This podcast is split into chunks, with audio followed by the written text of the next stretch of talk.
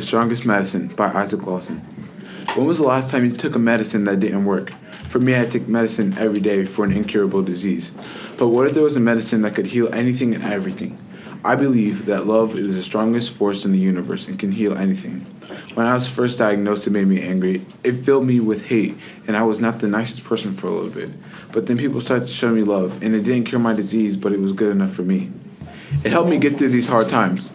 Sometimes it still generally is hard, but with the help of friends and family, it makes life a lot easier.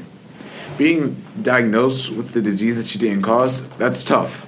But even though I got diagnosed with the disease, a lot of good things did happen. I met new people and new friends. My best friends, Max and Tyler, are always there to help me whenever I feel down. They understand that I'm going through a hard time, and so do other people.